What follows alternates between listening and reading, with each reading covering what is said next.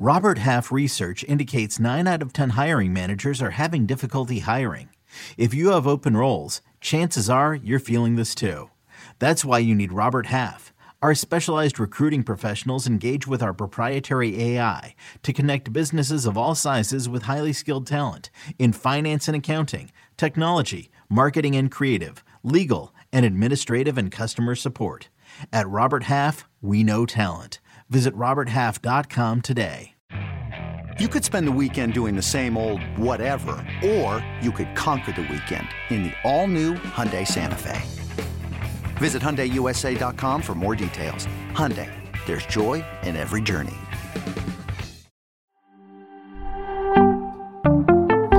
The best fits for the rookie running backs. Next on Fantasy Football Today in 5. Welcome to FFT in 5. I'm Chris Towers here, and big thanks to Adam Aizer and the gang for holding things down while I was out the last couple of weeks. But I'm back, and I'm here with Emory Hunt today, and we're talking about the best fits for the rookie running backs besides Bijan Robinson and Jahmyr Gibbs. You know, those guys got drafted so early.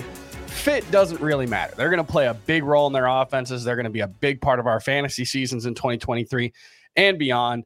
We don't really need to worry too much about them. But this year's rookie class, we had a, a one running back in the second round, then four in the third, one more in the fourth. So Emory, let's talk about the guys who were drafted, you know, specifically in the middle rounds of the draft and you know, who has the best fit in their new offense? What do you think? You know what? It's fascinating because there was some great picks in terms of backs. I compared this back class to 2017. We mm-hmm. had a mm-hmm. bunch of guys that went in the middle rounds that ended up being stars in the NFL. I look at Deuce Vaughn. I, I know I'm a big Deuce Vaughn guy, but him going to Dallas makes so much sense. He gives them a nice sidecar to Tony Pollard, someone that can be the perfect complementary back within that offense. Doesn't need a lot of volume to be successful. He could have a, a success from day one. I also look at an undrafted guy. This was a, a, a deep sleeper. Um, Sean Tucker going to Tampa Bay.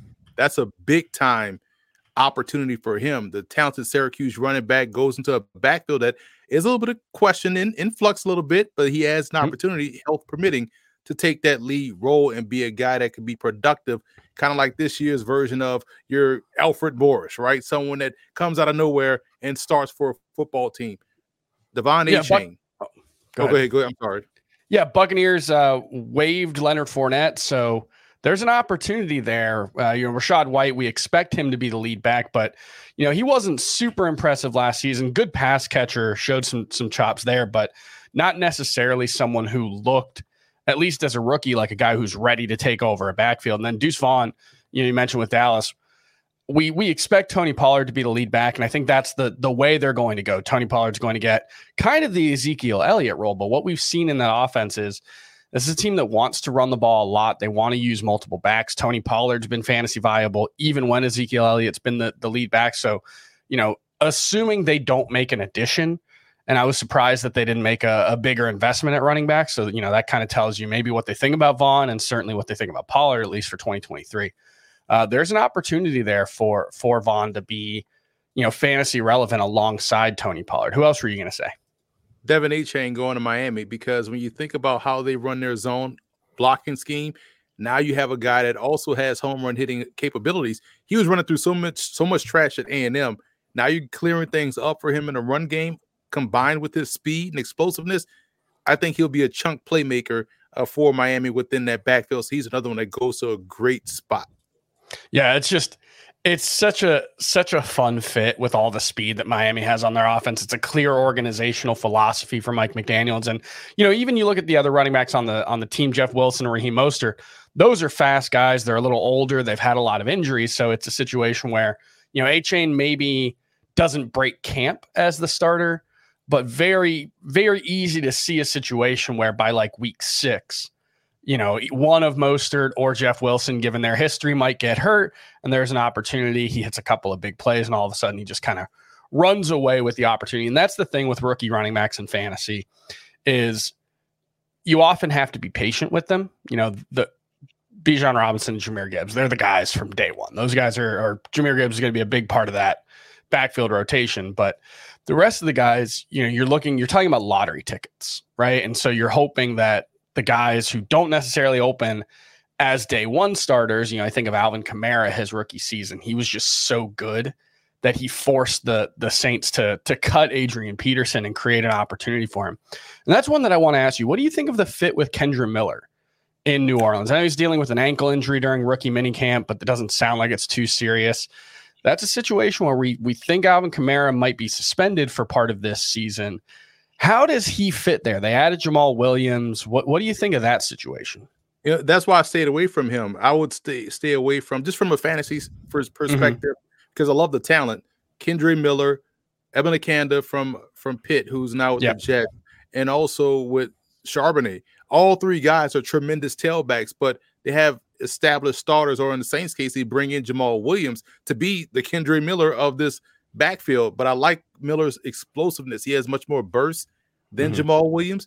And if let's say Kamara is going to be, you know, gone for a couple of weeks, keep an eye on SaRodorick Thompson, the undrafted rookie out of Texas Tech.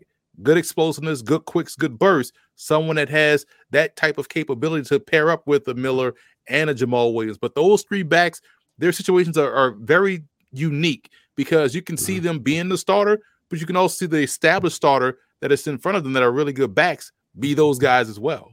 Yeah, a lot of variance there with, with uh, Zach Charbonnet, and Kendre Miller. I think the key there when you're when you're looking at your draft for 2023 is you don't want to pay up for them, but if you get them outside of the top 100, they become those kind of lottery tickets who, you know, Kenneth Walker.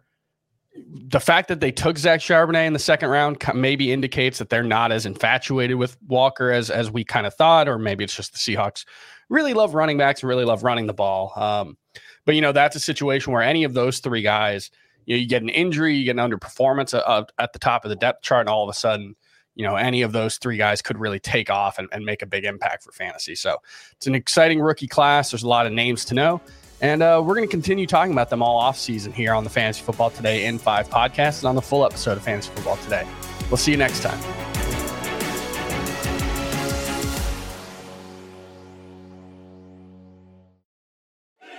Can now relive the best moments of the UEFA Champions League 24 7.